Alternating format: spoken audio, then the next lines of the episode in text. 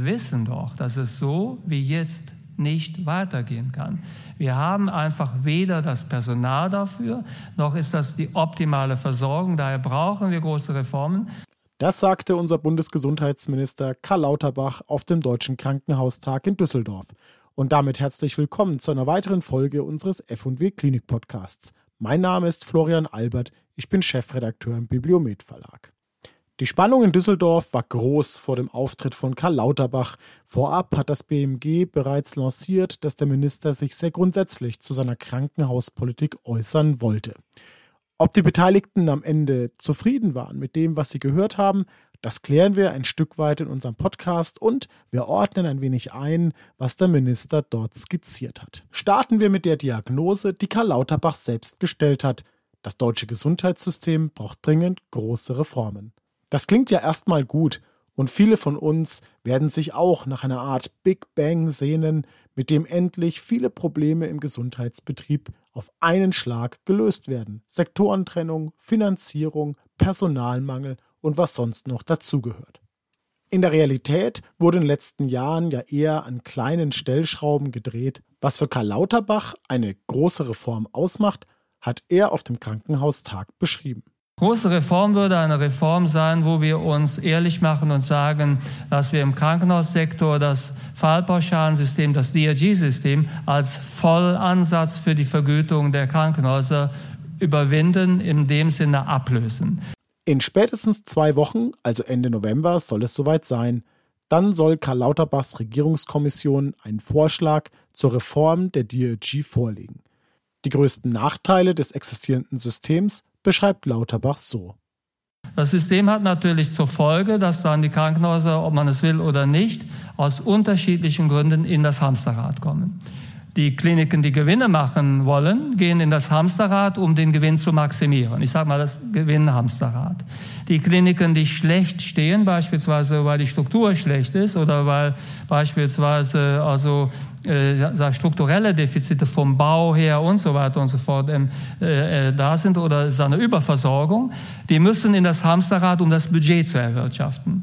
Und so ist jeder aus ganz unterschiedlichen Gründen im Hamsterrad. Entökonomisierung des Krankenhauses ist das Stichwort, mit dem Karl Lauterbach auch seit einigen Wochen schon in den Talkshows unterwegs ist. Michael Weber, der Vorsitzende des Verbands der leitenden Krankenhausärzte, kann dem Vorstoß durchaus Positives abgewinnen. Also ich glaube, alle fast inzwischen haben eingesehen, dass wir zu viel Leistungsdruck und Mengenfehlanreiz in den DRGs, so wie sie jetzt gestrickt sind, haben. Und deswegen steht in allen Programmen, ich wüsste nicht, wo es nicht steht, Vorhaltefinanzierung, Vorhaltekosten ersetzen. Dass das nicht einfach ist und komplex ist, haben wir in der letzten Sitzung zu DRGs gehört. Das auch von Herrn Heimig, das ist komplex zu berechnen und auch nicht ein Selbstläufer. Aber dennoch, es nimmt uns diesen enormen Leistungsdruck heraus und das wird von allen Ärzten befürwortet, weil die Ärzte ja unter diesem Druck stehen, in Zielvereinbarung oder ohne Zielvereinbarung mehr Leistung umzusetzen. Aber nochmal zum Thema Ökonomisierung. Ökonomisierung ist weniger das Problem als Kommerzialisierung. Das ist ganz entscheidend. Aber ich glaube, dass der Druck, der wirtschaftliche Druck von den Ärzten genommen wird, da sind wir mit Herrn Lauterbach völlig einer Meinung. Auch Gerald Gass, der Chef der Deutschen Krankenhausgesellschaft, unterstützt Karl Lauterbachs Vorstoß in dieser Richtung. Ihre Frage, Herr Albert, kann man schon mit Ja beantworten. Ich glaube, eine kluge DRG-Reform kann zu einer Entökonomisierung, einer teilweisen Entökonomisierung beitragen. Und zwar vor dem Hintergrund, als wir ja zurzeit diese quasi 100-prozentige Leistungsabhängigkeit haben. Das heißt, Krankenhäuser müssen durch Leistungserbringung alle ihre Kosten refinanzieren. Auch die berühmten Fixkosten für 24/7, Bereitschaft im ländlichen Raum, in kleineren Krankenhäusern mit relativ dünn besiedelter Situation. Und wenn man hier jetzt eine kluge Balance zwischen Vorhaltefinanzierung und dann additiver, leistungsbezogener Finanzierung findet, die auch anknüpft an die bedarfsnotwendigen Elemente, die dann das jeweilige Krankenhaus auch auszeichnen und das tatsächlich auch dann klug refinanziert, dann kommt man natürlich ein Stück weit aus diesem Hamsterrad-Effekt raus. Und das ist in jedem Fall wünschenswert. Zweites Top-Thema, zu dem sich der Minister ausführlich äußerte, die Ambulantisierung. Darüber hinaus ist es aus Sicht der Wissenschaftler, die uns begleiten, und diese Sicht teile ich, notwendig, dass wir also wegkommen, also von dem System, was eine Krankenhausbehandlung ist, muss auch immer in Übernachtung stattfinden. International, in den Vereinigten Staaten schon seit Jahrzehnten, aber auch in vielen europäischen Ländern, ist es so, dass auch eine stationäre Versorgung stattfinden kann, wenn nicht immer übernachtet wird. Somit die tagesstationäre Versorgung, Stichwort eine stationäre Versorgung, verpflichtend stationär, also keine ambulante Versorgung, aber mit der Möglichkeit, dann zu Hause übernachten. Damit lassen sich natürlich zahlreiche Nachtdienste für Pflegekräfte oder für Ärzte vermeiden. Es ergibt sich aber auch die Möglichkeit einer besseren Versorgung. Wenn Menschen zum Beispiel im Rahmen einer Krebsbehandlung lange Zeit im Rahmen einer Chemotherapie beispielsweise immer wieder im Krankenhaus sein müssen, aber in dieser Zeit dann zu Hause übernachten können, ist das eine andere Lebensqualität. In Deutschland wird zu viel stationär versorgt, das ist bekannt. Michael Weber stimmt dem Minister grundsätzlich zu, das Ambulantisierungspotenzial hierzulande ist groß. Wir könnten mal Pi mal Daumen jetzt, so ich würde mal sagen, in den nächsten paar Jahren bis zu 25% des jetzigen stationären Volumens uns vorstellen, dass das dauerhaft ambulant erbracht wird. Aber die komplexeren Fälle, und das sind die Mehrzahl, dann am Standort Krankenhaus mit vielleicht einer zusätzlichen Investition für ein ambulantes OP-Zentrum und so weiter, damit auch die Sicherheit für die Patienten bleibt. Aber wie genau legt man fest, wer jetzt ambulant und stationär versorgt werden soll? Da gibt es den medizinischen Aspekt, der ist schon nicht einfach. Und da gibt es den kommerziellen Effekt, wie sind die Erlöse. Und da müssen wir einen Weg finden, wie wir da rauskommen. Vom medizinischen Aspekt ist es besonders schwierig, sich auf Kontextfaktoren, so heißt das jetzt, also ich sag mal Schweregrad beim Patienten, Schweregrad beim Eingriff, das läuft ja unter diesem Begriff, dass wir uns da einigen, damit da nachher nicht Streit vorprogrammiert ist. Ganz so einfach ist das mit der Ambulantisierung also nicht, wie Michael Weber erklärt. Bestes Beispiel die eben angesprochenen Kontextfaktoren. Worum geht's dabei eigentlich genau? Also ein Kontextfaktor, ein klassischer, der einfach zu erklären ist. Wird ein Patient nachbeatmet, dann ist er automatisch stationär. Also das ist so ein Doll-Kriterium. Oder ein Patient hat bestimmte Grunderkrankungen, Miterkrankungen und Schweregrad des Eingriffes, dann wird er stationär. Und dann kommen die ganz weichen Kriterien, der soziale Status des Patienten, Funktionseinschränkungen des Patienten und natürlich der Arztvorbehalt. Also letztlich ist alles in der Verantwortung des operierenden oder behandelnden Arztes. Der muss einschätzen, geht, auch wenn das grundsätzlich bei dem Eingriff möglich ist, das für diesen individuellen Patienten, auch bei ihm, und das vor dem Eingriff, nach dem Eingriff und nach der Nachbeobachtungszeit. Weil er trägt die Verantwortung, wenn nachts was schief geht. Und da ist ja noch das Versprechen des Ministers. Weniger Übernachtungen gleich mehr Entlastung fürs Personal. Oder etwa doch nicht? Das ist mir ein bisschen zu positiv besetzt. Also ich glaube, dass auch von dem angesprochenen Klientel derjenigen, die Tumorbehandlungen haben, dass von denen schon sehr viele heute auch mit IV-Verträgen an großen Krebszentren ambulant gemacht werden.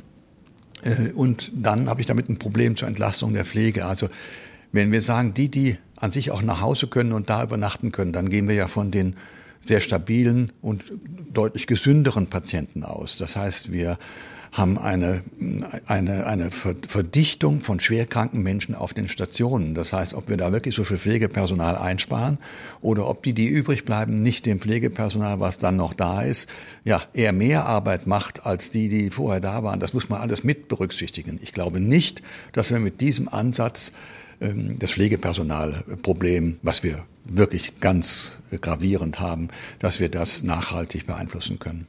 Das sieht übrigens auch eine Pflegevertreterin so. Sabine Berninger, die Vorsitzende des Pflegeverbands DBFK Südost und Mitglied im DBFK Bundesverband. Ich denke, es gibt eine bestimmte Gruppe an Patienten und Patientinnen, für die eine tagesstationäre Versorgung sicher sehr, sehr gut ist. Da braucht man nicht drüber reden. Es ist oft angenehm, wenn man in der Früh in die Klinik gehen kann, dann seinen medizinischen und pflegerischen Aktionen, die notwendig sind, die gemacht werden müssen, auch wenn man abend wieder nach Hause kann und in seinem eigenen Bett schlafen. Das ist schön, das ist für jeden richtig. Man muss aber immer überlegen, welchen Pflegebedarf haben die Personen. die da vor Ort sind. Was brauchen wir tatsächlich an Pflege? Da braucht es auch eine Personalbemessung, dass das gut funktioniert. Und letztendlich muss man ja ganz klar sagen, genau diese Patienten sind ja auch nicht die Patienten und Patientinnen, die Pflege belasten. Weil das sind die Patienten und Patientinnen, die schlafen in der Nacht. Pflegeentlastung ist eins der ersten Ziele, die sich der Gesundheitsminister konkret gesetzt hat. Das Krankenhauspflegeentlastungsgesetz wird derzeit noch verhandelt.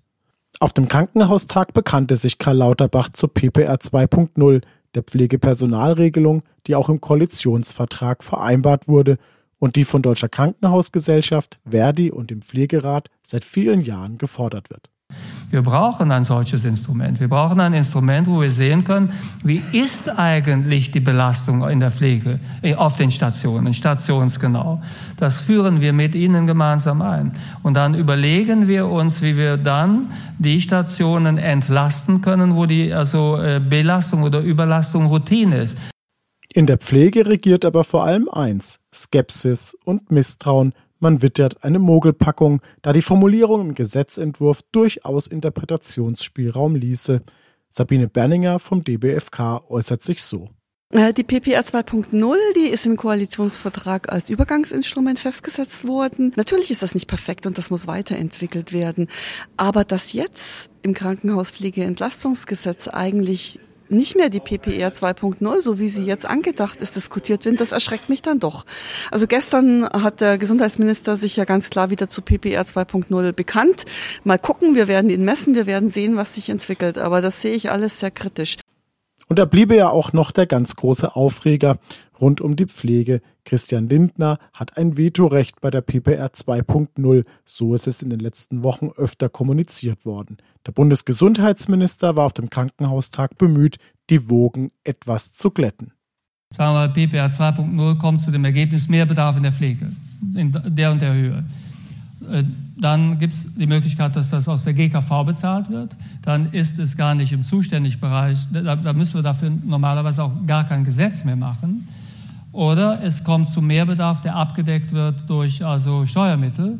Und dann ist das in der Verantwortung des Finanzministers. Somit diese Sorge kann ich Ihnen nehmen. Das ist hier nichts Besonderes bei der Umsetzung dieses Gesetzes. Gut ein Jahr ist der Minister jetzt im Amt. Wie fällt die Bilanz aus Frau Berningers Sicht denn bislang aus? Also aus pflegerischer Sicht würde ich sagen, man merkt zwar, dass das Ministerium sehr, aktiv ist und sehr engagiert ist, nur letztendlich fehlen mir die Ergebnisse. Das ist so ein Punkt, wo ich mir wirklich viele Gedanken mache. Es ist einiges auf den Weg gebracht, aber für die Pflegenden vor Ort ist noch nichts spürbar. Und das ist ein Problem. Das eine ist jetzt zum Beispiel der Pflege-Corona-Bonus. Da wurde eine gesetzliche Regelung gemacht, so wie es auch im Koalitionsvertrag definiert worden ist. Aber letztendlich sind die Pflegeverbände nicht beteiligt worden.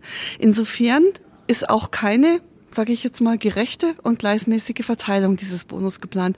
Und ich weiß heute schon, wenn dieses Geld tatsächlich auf die Stationen und in die Bereiche kommt, dass das nur Ärger gibt. Da gibt es dann ein extrem großes Ungerechtigkeitsempfinden, das ich auch tatsächlich bestätige. Und wie bewertet VLK-Chef Michael Weber die bisherige Arbeit des Gesundheitsministers? Ich glaube, wir hatten wirklich Probleme, das haben wir ja auch im Vorfeld jetzt gesehen. Heute hat er uns vielleicht ein bisschen eingefangen. Deswegen ist die Benotung jetzt schwer. Also ich sag mal, im letzten Test hat er dann plötzlich überraschend gut abgeschnitten. Aber seine Note würde ich nicht sagen, aber die Versetzung ist gefährdet. Wenn Sie wissen wollen, wie es bei diesen und anderen aktuellen Krankenhausthemen weitergeht, lesen Sie F&W oder abonnieren Sie unseren Newsletter auf bibliomedmanager.de und besuchen Sie das DRG-Forum am 30. und 31. März 2023, der große Klinikkongress in Berlin, unter anderem mit Karl Lauterbach, mit Gerald Gass und vielen anderen Experten aus der Krankenhausszene. Danke fürs Zuhören. Ich freue mich, dass Sie eingeschaltet haben und bis zum nächsten Mal.